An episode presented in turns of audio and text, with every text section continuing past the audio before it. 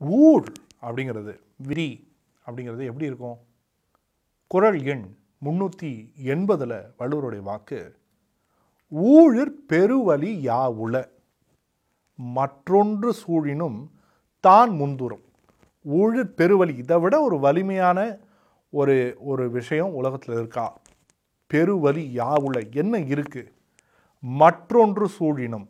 வேறு தான் வந்து அதை கொஞ்சம் அப்படி ஸ்லைட்டாக அப்படி தட்டி விட்டு இந்த பக்கம் போகிறதுக்கு முயற்சி பண்ணாலும் தான் முந்துரும். அது முந்திக்கிட்டு வந்து நிற்கும் ஏன் விதி எங்கே போனாலும் என் பின்னாடியே வரப்பாரு அப்படின்னு நிறைய பேர் நம்ம சொல்லியிருப்போம். நம்ம என்ன முயற்சி பண்ணாலும் வருவாங்க. ஆனால் இதில் நிறைய தவறாக புரிந்து கொள்வது இல்லை மற்றவர்களுடைய பார்வையிலேருந்து நான் வேறுபடக்கூடிய ஒரு பார்வை.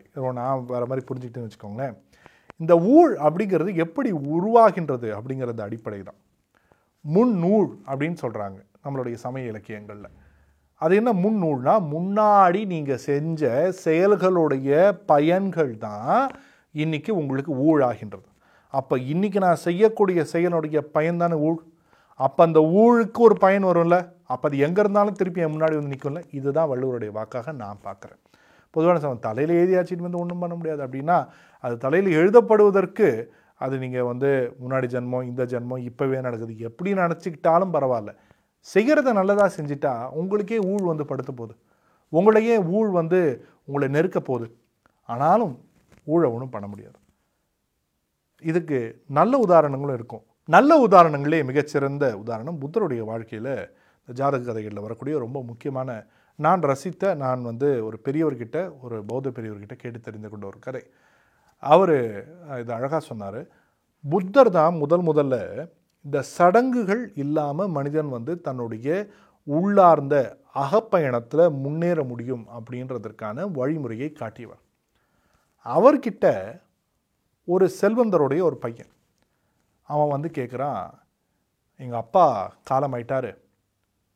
அவர் சொர்க்கத்துக்கு போகணும்னு நான் விரும்புகிறேன் நீங்கள் தான் பண்ணணும். அப்படின்னு கேட்குற அவர் சொல்கிறார் புத்தர் சொல்கிறார் இல்லைப்பா அந்த மாதிரிலாம் கிடையாதுப்பா. யார் என்ன பலனோ அது கிடைக்கும்ப்பா. செய்த செயலுக்கான பலன் தான்ப்பா சொர்க்கமா நரகமா அப்படிங்கிறது நம்மளால் ஒன்றும் பண்ண முடியாதுப்பா. இல்லை இல்லை இல்லை.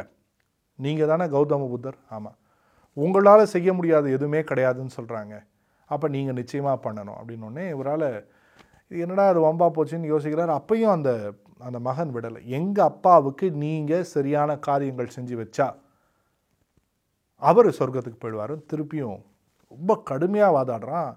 ஊரில் எல்லாருக்கிட்டையும் கிட்டத்தட்ட ஒரு சவாலே விட்டான். புத்தரை நான் செய்ய வைக்கிறேன்னு. ரொம்ப அழுத்து போய் புத்தர் சரி இவனுக்கு வேறு ஏதாவது சொல்லி தான் புரிய வைக்கணும்னு சொல்லி கூப்பிட்டு சரிப்பா பண்ணலாம். அப்படின்னு சொன்ன உடனே இவனுக்கு ரொம்ப சந்தோஷம். ஊர்லாம் போய் பார்த்தியா புத்தர் போய் காரியத்தில் நம்ப மாட்டாருன்னு சொன்னீங்க எங்கள் அப்பாவுக்கு அவர் பண்ணுறேன்னு இருக்காரு எங்கள் அப்பா சொர்க்கத்துக்கு போவார் அப்படின்னு இருக்கான். புத்தர் வந்து ரெண்டு குடுவை ரெண்டு மண் குடுவையை கொண்டு வர சொல்லியிருக்காரு. ஊர்லாம் போய் சொல்கிறான் பார் ரெண்டு மண் குடுவை வாங்க சொல்லியிருக்காரு. அதனால தான் நான் வாங்குகிறேன் ஒன்றுத்தில் சாதாரண கல்லும் இன்னொன்றுத்தில் விலை உயர்ந்த கற்களையும் போட சொல்கிறார் இவனுக்கு ஒரே சந்தோஷம். பாத்தியா பாத்தியா?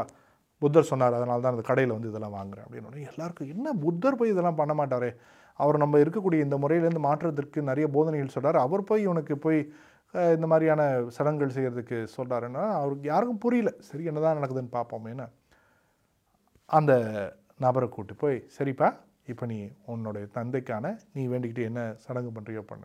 என்ன பண்ணணும் சொல்லுங்கள் இந்த ரெண்டு குடுவை வச்சுருக்கல இந்த கற்கள் இருக்கக்கூடிய ஒன்று விலை உயர்ந்த கற்கள் இருக்கக்கூடிய ஒன்று ரெண்டுத்தையும் கொண்டு போய் அப்படியே அழகாக அந்த ஆற்றுல விடு பார்ப்போம் அப்படிங்கிறார்.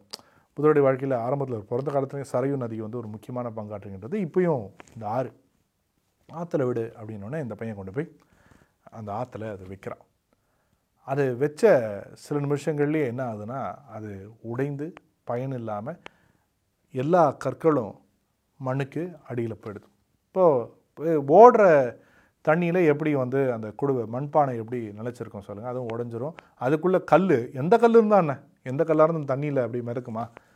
கீழே போயிடுது அப்போ தான் அவர் சொல்கிறாரு அதில் எந்த கல்லாக இருந்தாலும் எது ஊழோ எது விதியோ அதுபடி தான்ப்பா நடக்கும்.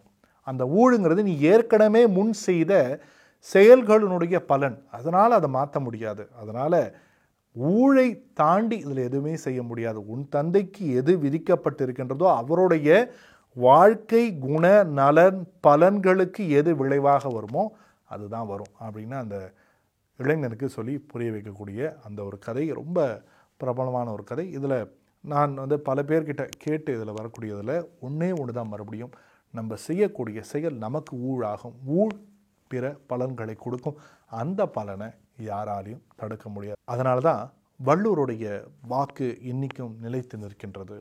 ஊழல் பெருவழி யாவுல மற்றொன்று சூழினும் தான் முந்துரும்